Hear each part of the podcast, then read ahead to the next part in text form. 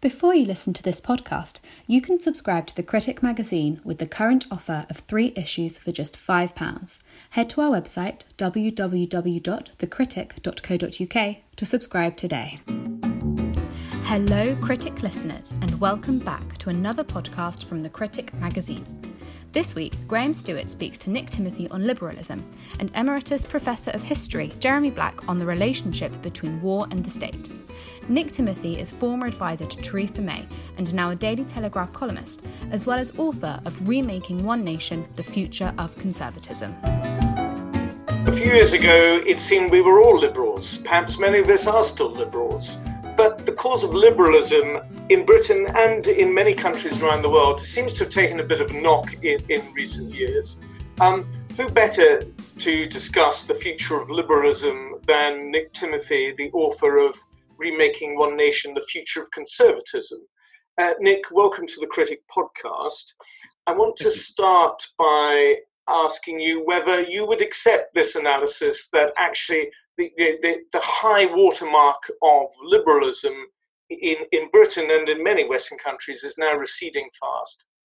Well, I think we're probably at, um, there's always a risk when we're talking about liberalism that liberalism can mean absolutely anything uh, or something very specific. And I mean, I think to some extent we are all liberals in the West if we believe in um, checks and balances on government, on uh, a free uh, an independent media, uh, an independent judiciary, and so on, um, uh, then the sort of I call this essential liberalism in my book. We are all, um, or, or, almost all, adherents to uh, to those beliefs. I think the danger is where liberalism, uh, I think, becomes more ideological. It sort of it ceases to be uh, a philosophy that uh, that recognizes and values pluralism uh, and takes on more ideological forms. And I think it's liberalism in that sense that is starting to come under pressure.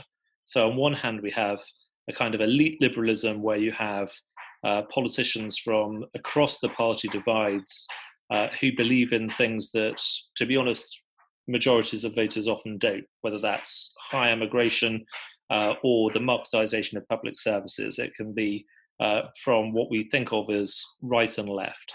Um, and then there's also I, in the book I describe um, of ultra liberalism, which uh, which is um, which takes in different kinds of beliefs. So on the right, you have these kinds of uh, market fundamentalists who want to uh, sort of privatize everything and think mainly of the economy, and on the left, you have these kind of cultural liberals uh, who who push this uh, sort of aggressive and militant identity politics. So what tends to happen is they both ratchet liberalism uh, and individualism further further along because while they do disagree about um, what each what each side is doing, uh, they quite often actually just accept uh, the policies that have been left by the other side and then pursue their own ultra liberal agendas. And so we end up with this kind of uh, uh, the the policy consequences of that are sort of um, um, an atomized society, a lot of individualism, social problems, economic problems, and then perversely for people on the right, uh, a big state that uh, that grows as it tries to fix some of those problems. So I think it's liberalism at its more ideological ends that is now under pressure. This is a liberalism you would associate with the the government of uh, of David Cameron and Nick Clegg. Would you say that that resembled almost the high watermark of both uh, liberalism in terms of, of globalization uh, and also liberalism in terms of, of social attitudes? Or if you were trying to rank conservative prime ministers, let's say from Thatcher to Johnson, in order of, of, their, of their liberalism, uh, how, how would you do that? Who would come top and who would come bottom? Cool. That's a quite a difficult question. Um, I think. I mean, I think the the jury is out on Boris a little bit at the moment. Um, I mean, you know, he's definitely a liberal in the sense that you know he supported things like um, uh, uh, equal marriage in the past.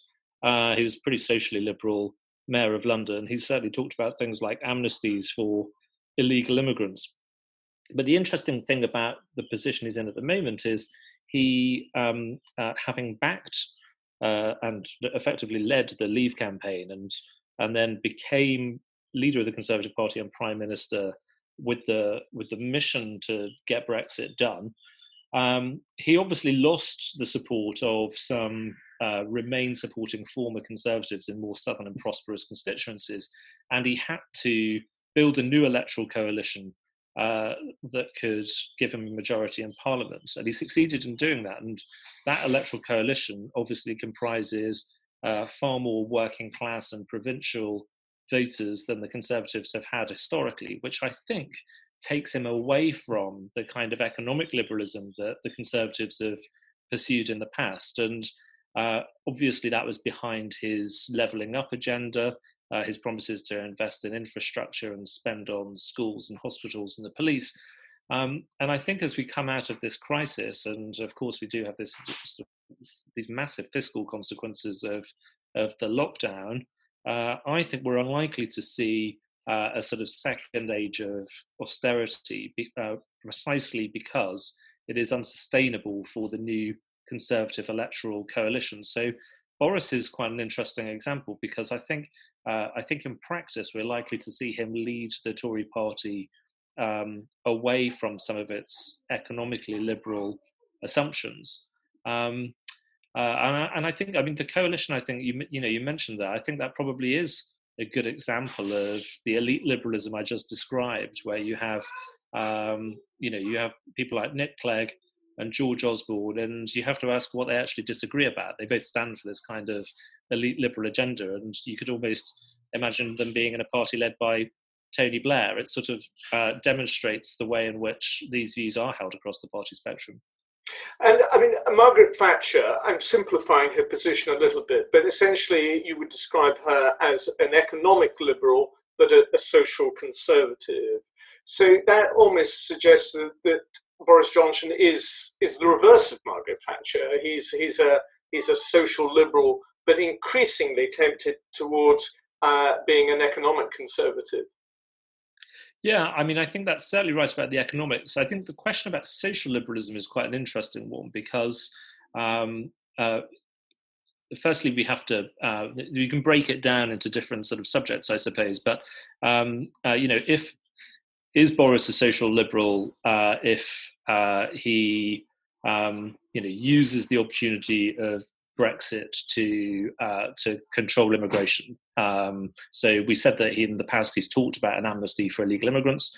He's now promising uh, uh, a new immigration system to bring uh, a different kind of control uh, to that area. So uh, so on on on social liberalism, you know you have to consider things like that, but you also then have to look at things like what does support for the family mean in this day and age. Now, you know, back in the post-war period, and maybe even in the 1980s, uh, under Mrs. Thatcher, um, we might have thought that support for their family had to mean things like recognizing marriage in the tax system, transferable tax allowances between spouses.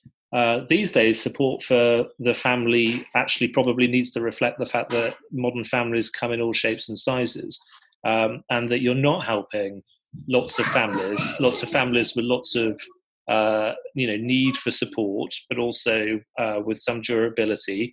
Um, uh, if you're only targeting people who are already married, um, and so and so, I think you know you could see that the government might be socially conservative in the sense that it is doing much more to promote stability uh, in family households, uh, but isn't necessarily doing it through the old sense of what a, in inverted commas, good family looks like. Where would Theresa May be on your liberalometer? Um, well, I mean, I, I, think having worked for Theresa for quite a long time, um, I think having uh, finished uh, my stint working for her, I'm probably as um, uh, nonplussed about the, about about some of her beliefs as the rest of the country have been. Um, uh, I think she um, she always used to say she was uh, she sort of she wasn't especially ideological, but she had conservative principles and sort of applied them on a kind of case by case basis. I mean, I think that the original pitch that she made to the country uh, in the Conservative leadership campaign uh, of 2016, and then uh, and then the first year of her premiership when I worked for her, um, I think was about trying to provide a corrective to the um, to the excesses of liberalism in the way that we've discussed. So, uh, so it was much more about using the power of the state to um, uh, to to assist in the sort of uh, regional rebalancing of the economy uh, through industrial strategy, and you know the state playing a much more strategic role in uh, in the economy. Um, she was you know much more prepared to talk about intervening in markets where they uh, appeared dysfunctional. Uh, back then, of course, she took a more sceptical view of uh, of Chinese investment, um, which uh, she subsequently changed her mind on. I think. Um, so, so I think in that period, it was uh, it was all about an attempt to um, to probably overturn some of the aspects of the liberal consensus that we're talking about. Um, uh, but then, obviously, things were somewhat derailed after the election, and I think she um, she focused mainly on sort of managing her way through each day and week, and it wasn't it wasn't an especially strategic period. We're now in an interesting situation caused through coronavirus, which is leading to a very fundamental rethink about uh, the, the, Conservative Party's relationship with the state. I mean, the Conservative Party is, is has embraced the NHS in a way which uh, you know, seems seems almost remarkable. It's being prepared to put the entire economy into a coma in order to to save the NHS. Um, I, I wonder to what extent the popularity that comes from doing that, and that popularity may prove ephemeral, but for the moment the popularity of doing that will will rub off and, and make the Conservatives actually the party of, of an active and interventionist state, perhaps uh, uh, along the, the model of the, the Singaporean People's Action Party. Yeah, well, I think there's quite a lot to unpack there. I mean, I think um, I mean popularity is only ever ephemeral by definition, uh, uh, because you know, diff- you know, the very nature of government is making difficult decisions, um, and there are going to be some pretty difficult decisions in the times ahead. Uh, I think the choice between sort of saving the NHS, as it were, and and um, and keeping the economy going in a way is less binary than it's sometimes presented. Uh, you know, I think if the if we hadn't locked down and the NHS had been overwhelmed and there had been a very um, you know, a much more severe spike, then then I think the economic consequences would have been, if anything, worse. Um, but I think that the so I, th- I think the the decision to lock down uh, was the right one. Um, you know, I think there'll, there'll be a post mortem in time when we come to consider uh, some of the right and wrong decisions that have been taken. But the decision to lock down seemed like the right one to me. But the point about politics is, I think you know, voters never say thank you for what you've done. They always ask what's next. Uh, and um, Boris's hero is Winston Churchill, and he's probably the most famous example of not being thanked for the Second World War, and um, and the voters asking what's next uh, with things like um, universal public services and the welfare state in mind. Um, and we know what's next. We, the thing that's next is how on earth we get the economy going again. Um, and and as I say, I mean, I think the um, the way in which ministers will try to get the economy going again will not be um, uh, anything very much like the sort of 2010-15 Parliament, where uh, the response from George Osborne was to uh, try to shrink the state and cut spending. I think they will they will pursue growth. Uh, they will try to double down on their investment plans in the regions. Um, and and I think it's uh, apart from the fact that that is already the kind of shape of their approach. I think it's quite hard for uh, ministers to spend a period of crisis talking about uh, you know, a great collective effort and talking up the power of the state uh, to then return to the politics and economics and language of individualism and liberalism. So my my expectation is that uh, it will be uh, there will be an economic policy that relies on the state playing a strategic role. One of the criticisms that has been made of liberal conservatism is that it allows everything to be up for sale. Ultimately, it, it, the Conservatives claim to be the party of institutions, but if there's a price on it, they'll sell it. Uh, I remember in in uh, David Cameron's during David Cameron's government. I mean, even a, a massive British company, BAE Systems, of huge defence strategic importance. Uh, it looked as if the, the government was prepared to allow that to be to be sold. As it happened, it, it, it fell through, but it, there appeared to be no absolute prohibition of that happening. I sense now, particularly the music coming about alarm about uh, a predatory Chinese takeover of, of strategically significant British companies. I, I suggest that there is a rethink going on.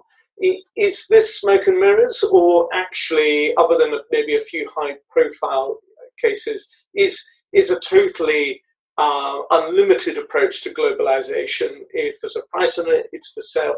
Uh, is, is the Conservatives retreating from that form of liberalism?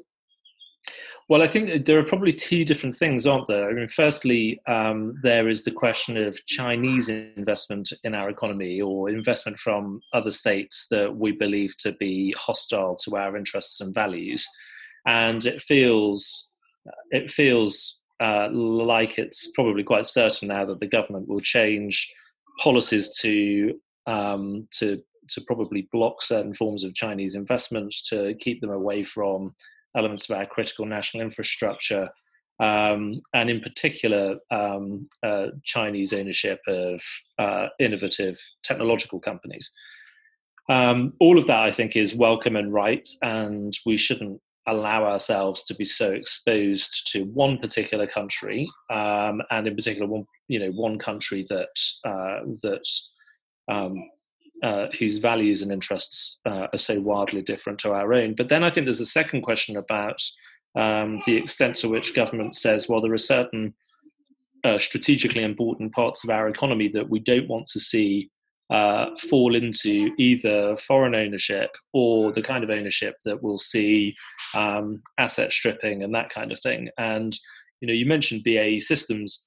Uh, so during the coalition years, there was also uh, a takeover bid from Pfizer to buy AstraZeneca, um, which the government, uh, for a period, looked uh, like it was uh, likely to allow to happen. And in the end, like with BAE, it didn't. But um, you know, if you take AstraZeneca, I mean, AstraZeneca is one of the most important companies in Britain in the sense that uh, you know if you if you want to have an industrial strategy and you think there should be some kind of manufacturing base in Britain and a research base in Britain, um, then our pharmaceutical industry is uh, you know probably the most important part of that. And within the pharmaceutical industry, AstraZeneca is vitally important. So if you're prepared to let a firm like AstraZeneca be sold to a firm like Pfizer, which has a long history of buying companies for tax purposes, asset stripping, uh, and so on, um, then then you don't have an industrial strategy, and uh, and you are uh, clearly pursuing a sort of a very hands-off uh, uh, market-based approach.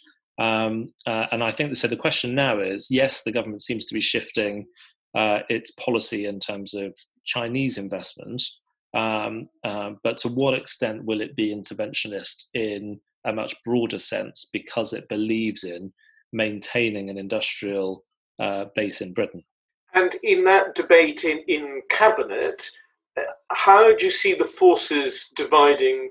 Um, well, I mean, I, I, mean, in a sense, I suppose it may be too early to say. I mean, before the crisis, uh, we had the um, uh, the bailout of Flybe, which is not the same as uh, as takeovers, obviously, but it, it, it was an interesting example of an intervention that I don't think we'd have seen from a conservative government uh, before. I think that was a sign of a shift in terms of ministers' attitudes to the state and assessing the value of a company that goes beyond the immediate sort of value to shareholders and so on. Um, he was much more interested in the the social utility of the kind of uh, services that Flybe operated. Um, so I think that is a definite sign that there has been a shift towards intervention. Uh, I mean, you can say so too as the, the, the policy response, the economic policy response to coronavirus, with the extent of the uh, intervention there, like the furlough scheme and so on. I think that's harder to assess because um, because it's you know this is a unique uh, challenge, and we don't know how other governments would have responded. Um, uh, but but you know, I think my sense is that there is definitely a movement uh, we don't know the extent of the movement yet, and we will see um, the extent to which the kind of free market wing of the Tory party reacts against it, um, and whether they try to try to fight it. What would be your tip as the person who would lead that that liberal free market wing? Well, I think um, it, it, depends on how you're looking at it. So, so I think institutionally, the Treasury is obviously um, uh, always skeptical of these kinds of interventions. So, the Treasury itself uh, will be interesting to watch.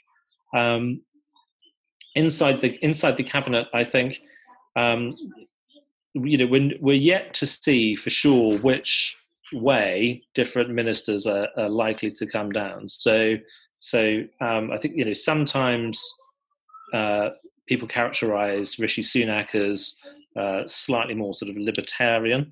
Uh, I disagree with that. My sense is that he uh, uh, he has um, a somewhat traditional Tory view of the economy, but um, but is very mindful of the levelling up agenda and has a, a, strong interest as a Northern MP himself uh, in the rebalancing um, of the economy, and I think he's quite enthusiastic about the um, uh, the the investment in the regions that has been announced. So, uh, so I think we, you know, he's a he's a new-ish minister, so we'll need to watch uh, the way um, his views evolve and the way he matures as a cabinet minister. Uh, we have Alok Sharma in the business department, uh, who you know hasn't yet given big speeches on how he sees industrial strategy developing um, uh, which is kind of understandable because he has his plate rather full at the moment. Um, and so I think I think in in the cabinet, uh, you know, this is another example of of having to wait and see. I think on the backbenches, I think we can. We've probably already seen Sajid Javid has started to um, uh, fire some warning shots uh, and and make some speeches uh, uh, and and and written articles where he's kind of made the more Thatcherite case, if you like. And I wonder where Boris Johnson will be in this debate, not just in terms of his own view, but whether he will be primus inter pares and sit back, relax, let the others argue it out, or whether he will decide on his line and try and, and drive it through cabinet. Yeah, I mean that's another interesting question, isn't it? Because uh, I mean it's not like uh, it's not like his number 10 so far has been um, sitting back and letting ministers decide. They've obviously been in the forefront of uh, the things the government's been doing. Um, and that's another thing to look at as we emerge from the worst of the pandemic crisis, because um, uh, I think this will probably change institutional relationships as well as individual relationships inside government. So, uh, you know, Sajid quit as chancellor because he felt like he didn't have independence um, uh, in the treasury. Um, actually, I think what we're likely to see as as this crisis goes on uh, and as we start to emerge from it, um, uh, certainly the treasury will become will sort of resume.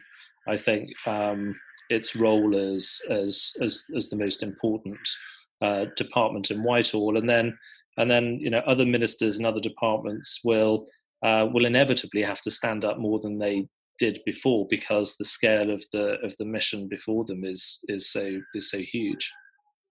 Given that there is a 80 seat majority, is it your view nevertheless that this is an exciting opportunity for the Conservative Party to roll back from some of the, the more liberal fundamentalist positions towards what you've described as a as, as a new one nation approach? Uh, well, I mean, I certainly, uh, I certainly thought that at the time of the election. Um, I thought Boris's leadership and the electoral coalition he was seeking gave the party that opportunity. Uh, him winning the majority was uh, was was obviously uh, huge. Uh, the fact that the party now represents parts of the country it never has before, I think, probably um, you know suggested that the party was going to move in that kind of way. Um, I think the party probably is going to be more interested in active government than it has been, and coronavirus probably makes that uh, even more applicable. Um, I guess the thing is, the question is whether you're trying, whether whether as as we come out of the worst of the this crisis, whether we see the task as um, as creating something really exciting uh, uh, for the country's future, or whether it's about uh, trying to rebuild something that has been burned to the ground.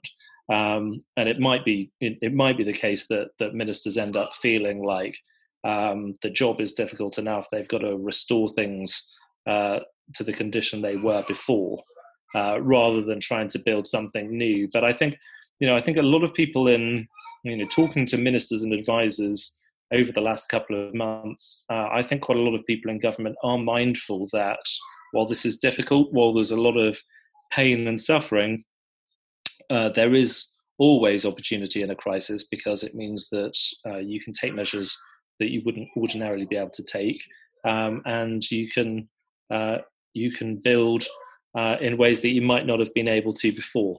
Uh, and they they do seem to be determined to um, uh, to stick to the kind of ambitions that they set for themselves in the election campaign in December. Well, we'll see if they stay true to that course or whether coronavirus blows them in a, in a different direction. Nick Timothy, thank you very much for joining us. Thank you. Huge events, be it a virus sweeping the world as a pandemic or major wars, have tremendous effects on all aspects of society politics, economy, and the role of the state. Charles Tilly, the American sociologist, famously said, War made the state, and the state made war. Uh, Professor Jeremy Black, is that an oversimplification? Well, it's yes, it's definitely an oversimplification because many things made the state, um, but nevertheless, it captures the extent to which it's foolish to think of human history without seeing war as a major aspect of the development of states and societies and also affected by that uh, development. Uh, but the notion that other uh, aspects, for example, changes in economic technology, um, were not important, or indeed, I mean, since we're sitting in a, well, what, what isn't a pandemic at all by the scale of something like the Black Death, but if you're thinking of major, really important episodes in the past of that type, they also clearly have had formative consequences. And does it depend what period you take it from? I mean, if, if we look at the 20th century with the, yeah, and the use of war, then would we have a different view if we looked at it during the 18th century? I think that's a really interesting question. I mean, I think that possibly um, you know, the idea, the modern idea, of course, is that you get the uh, age of total war in the uh, 20th century and that you didn't get total war onwards. But, but, prior to that, and that, you know, there's this sort of developmental model towards a supposed modernity. I think that's deeply flawed. I mean, the practicality is, um, you know, Athens at the end of the Peloponnesian War or, the, or Tamburlaine and those who suffered his attacks were every bit as much affected by total war um, as anything in the modern age. And I think there is this thing which you get more generally, which is the sort of the fantasy of so many military historians that you've got a sort of series of revolutions taking you towards a new stage in the present and then on into the future. When in practice, a lot of the elements of conflict particularly civil conflict, and civil conflict is often one of the major types of conflict, are relatively uh, or change in a very different fashion. Um, and so I think one's got to be very, very careful on that. And also, you know, if you take, let's say, you take the 20th century, I mean, if you take Latin America, there have been singularly few state to state wars or conflicts since 1935 when the Gran Chaco War between Paraguay and Bolivia ended. And yet it would be foolish to say that, you know, the state, those states and societies have not altered. So, no, I think, um, I mean, Charles Tilly was, you know, a sociologist he was making grand gestures, and a lot of these grand gestures um, sort of are rewarded by often very lazy, for example, reviewers in you know newspapers who want something simple to tick off and publishers like grand titles and simple theses. But the nature of human society is that it is inherently complex, and in a way, uh, precisely because there are more human beings than any, ever before, more of them are literate, and we have more independent states. Um, since the last 50 years than we had in the previous 50 years, um, you would expect a greater degree of complexity in the present. And those people that have tried to use aspects of modernization theory to say what they are referring to is modernity, and that's what you need to analyze, and you know, war plays a certain role on in it. I think one has to be very cautious about that. So let's try and unpick some of the aspects in which there is a relationship between war and a state, and also get a sense of uh, a chicken and egg in this. Uh, the role of credit. Uh, you know, the simple ability of states to be able to fund uh, big military operations. Should we see the development of financial services in certain countries as, as making them either keener to wage war on a large scale or just more able to, or actually with, with these functions of credit, did they, did they come from war itself? Well, borrowing was certainly an important aspect of one's ability to fight.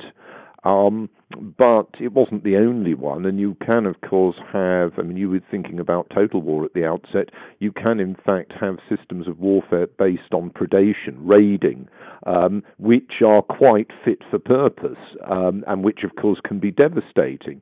And you know there is an argument that there was that aspect uh, in in modern warfare. I mean there is an you know there's an argument that if you're looking at the Third Reich, despite all its supposed modernity in many senses, it was an old-fashioned loot and steal military system.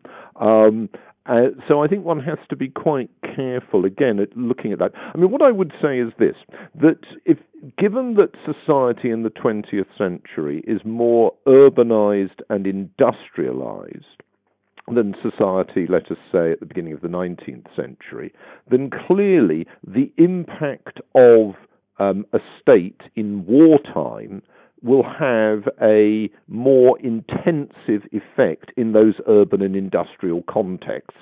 And that, I think, is definitely the case. Um, so, I mean, you know, I, I, was looking at a quote from John Monash, the Australian commander who visited uh, London in 1916, and he he wrote to his his wife, um, you know, at night the whole of London is in absolute darkness, and he underlined that because that was so striking. That was an example of, as it were, modern life, and what he's referring to is the fear of zeppelins. Um, all games and museums are closed, nothing but war work everywhere. Everything is at famine prices. Nothing is going on in the ships, in the streets, anywhere that has not a direct bearing on the war. Martial law everywhere. No private motors allowed. No functions. No racing. Nothing I had read conveyed to me any idea of how the war had taken hold of the whole nation and how every man, woman, and child was bent on one sole purpose to prosecute the war in every form of activity. Well, I mean, it, that certainly made a very abrupt um, impact on on Monash, and I think it's fair to say that that degree of mobilisation of a uh, modern urban industrialised uh, society was very notable, and we see the same thing obviously in World War II. But you know, if you're going forward, I mean, Britain and the United States have fought uh, expeditionary wars, whatever term you want to call them, um, in places such as variously, such as Iraq, Afghanistan. Prior to that, in the case of the Americans, places like Somalia, without anybody having anywhere near that degree of mobilization. But for the other side, I mean, if you go back to the Americans in Vietnam, uh, Vietnam becomes the most bombed city um, sorry, the most bombed country in world history, but at the same time, without any comparable impact on uh, of mobilization on the American home front. So I think in part it really depends upon what, what one's looking at. And you could argue, if you wanted to, if you wanted to be interesting, you could say that World War One and World War Two were in some respects relatively primitive systems, uh, geared to the particular nature of those societies and industrialized systems, where, but whereas the idea that you might be able to follow, fight a modern war without, in fact, um, conscripting everybody. And why should you want to conscript them? Most of them are physically unfit and mentally not necessarily up to handling modern weaponry. You might say that is a more modern, whatever you mean by modern in this context, system of war. And I wonder how um, unusual the Second World War in particular, also the First World War, but particularly the Second World War as a citizens' war, a total war was. If you compared it to, say, uh, what European citizens would have experienced, what, what inconveniences they would have experienced during, let us say, the War of the Spanish Succession or uh, the Napoleonic Wars, proportionately, would, would they be roughly similar? What ways would they f- find the state having a larger role in their lives? Uh, well, conscription, and conscription does require, it, it, let's put it this way, it's eased by a very comprehensive um, census system. Conscription is very much a characteristic that comes in um, when you have that desire for very large numbers of troops. I mean, there's always a uh, interplay between those societies that are more interested in military professionalism and those that are interested in bulk.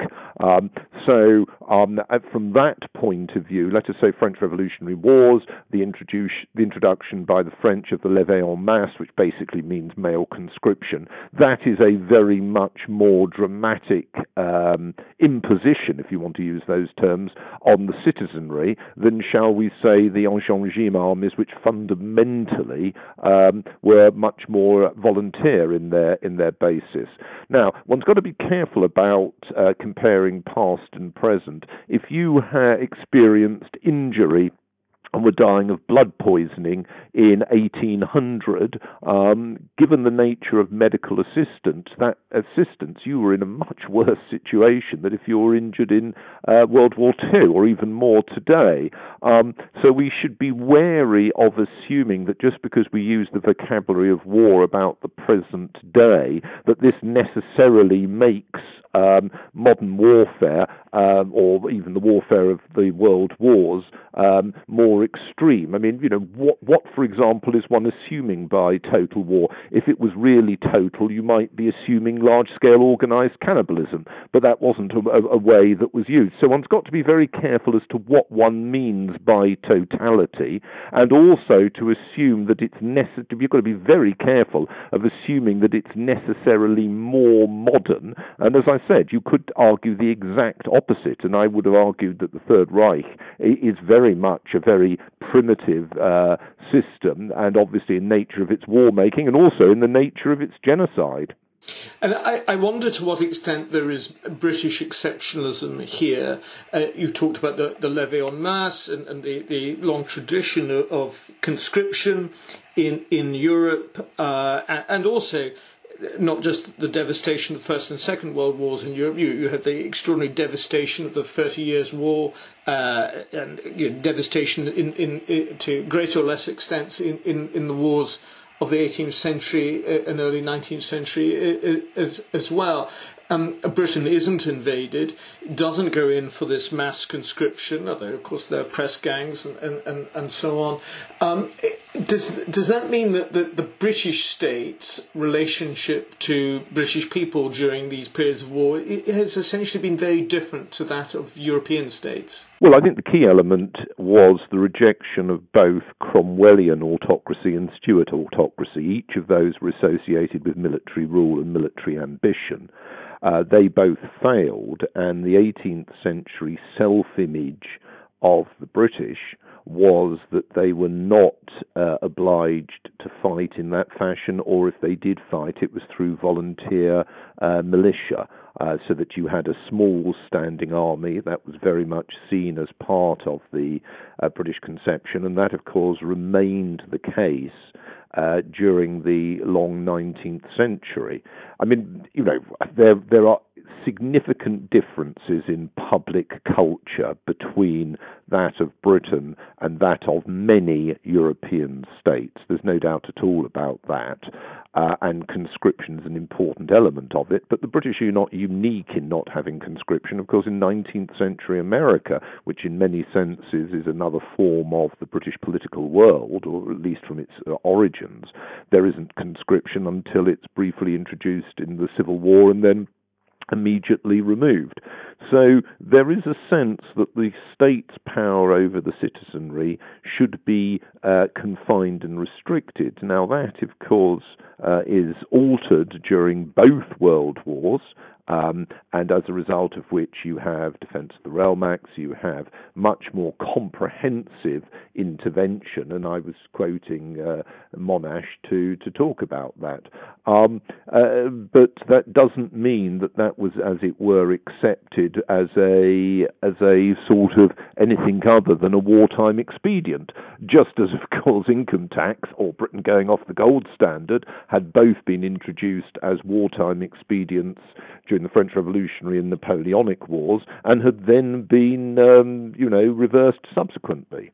I mean, what I'd say is interesting about the 20th century is that the, you know, the Defence of the Realm Act of 1914 and the Emergency Powers Defence Act of 1939, they both they both brought, you know, controls and the habit of control but the latter of the so the the latter the habit of control proved more insistent and lasting than had been intended. And this was particularly so after world war II now after world war 1 I think it's fair to say that um, a liberal society was reintroduced as rapidly as possible. After world war II uh, this was not the case. I mean, conscription continued, rationing continued, and it was very much a top down approach to uh, political and social organizations. So you get an attempt at enforced modernization through centralized means, which is one way of describing uh, the uh, social and political policies of the Labour governments of 1945 to 51. And in some respects, that is a classic example of trying to take wartime powers into peacetime. Now, what's interesting is that um, obviously some people were prepared to accept that. I mean, Attlee gets re-elected the first time round, but there was also widespread um, sort of attempts at evasion and avoidance from you know, industrial disputes, and of course the, the Labour government had to send troops into the docks to deal with that, to the fact that for a lot of people, um, they didn't like rationing, and the black market rested essentially on the strength of an informal economy in which a large number of people felt that it was appropriate to evade what they thought of as unfair and unreasonable regulations of the state. And in any society, whoever is the government, you have to be very careful and cautious about uh, making illegal what people regard as reasonable. Um, I mean, it's it's my sort of drive speed driving uh, test, and I don't drive incidentally. But um, if you ask most people, uh, do they defy the law? Most of them will tell you that they don't.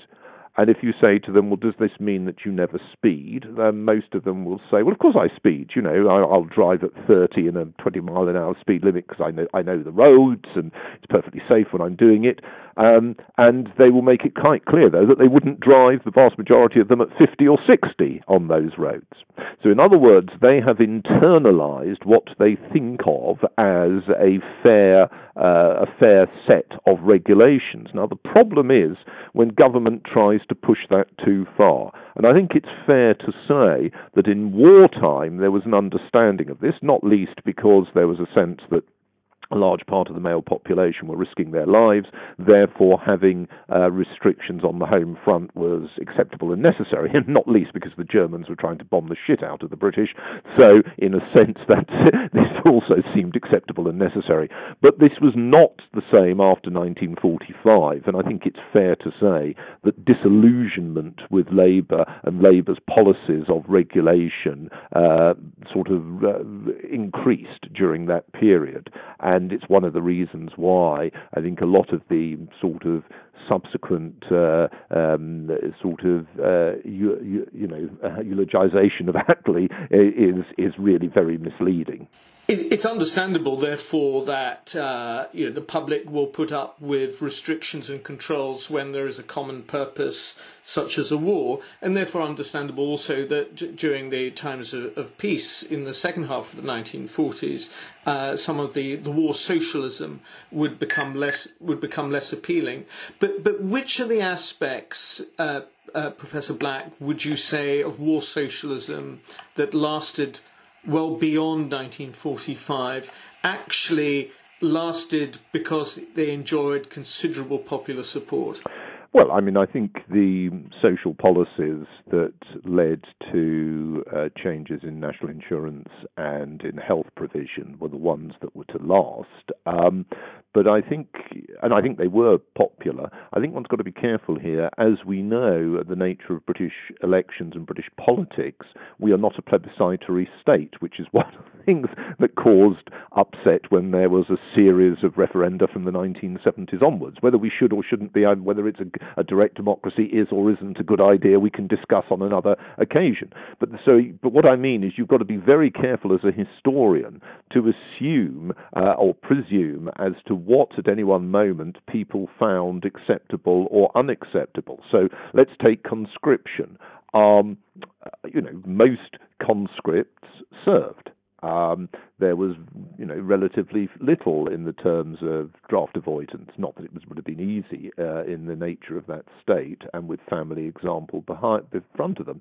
But we don't necessarily believe that that meant there was widespread enthusiasm for many of the tasks which British governments, first Labour and then Conservative, um, uh, you know, sort of sought to foster with a with a large scale um, armed forces, and we've got to be very careful at judging that or assuming that.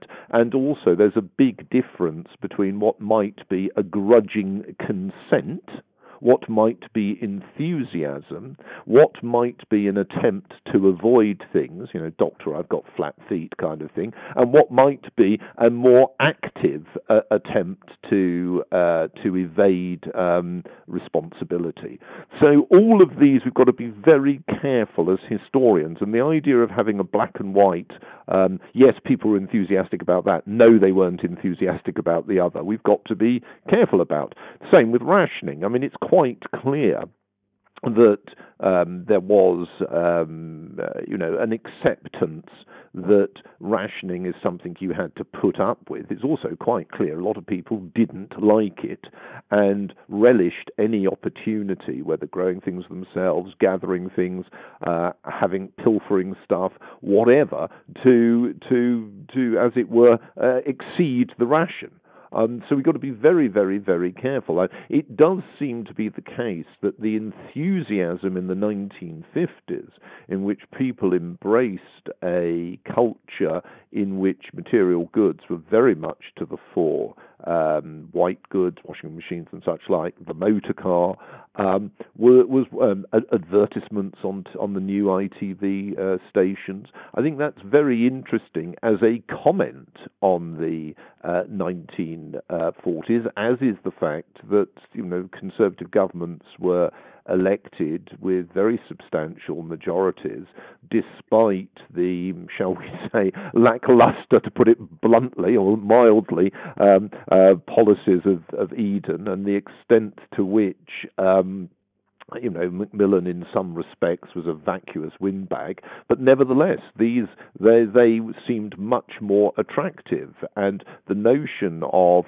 we're going to deal with the problems, we are going to give you uh, material goods, we don't want the state simply to regulate, uh, was very very attractive. And you know, if you want to wind forward to the present day, it is very very difficult, I would have thought, for anybody, management consultants, politicians politicians, civil servants, to work out what will be the cross currents of the public mode coming and mood coming out of, as one hopes we will do, uh, a long period of lockdown whenever that occurs, uh, because there will be some people who will regard the lockdown as a necessary response to a uh, high death rate and uh, pressures on the National Health Service, and other people will regard it as a ludicrous imposition on them when they didn't feel that maybe because they were young or whatever that they were in any particular risk, but in the meantime their jobs are being uh, wrecked or their chance of being treated for cancer or just toothache are going.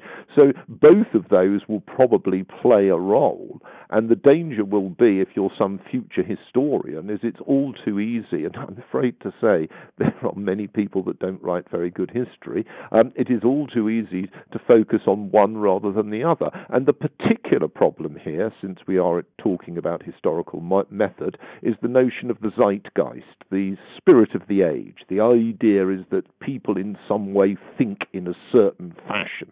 And one has to be very careful about that. Now, a lot of people, a lot of commentators, a lot of politicians will claim to identify, reflect, and express the zeitgeist. And of course, there's also good commercial advantages if you're in the business world or the political world to do so.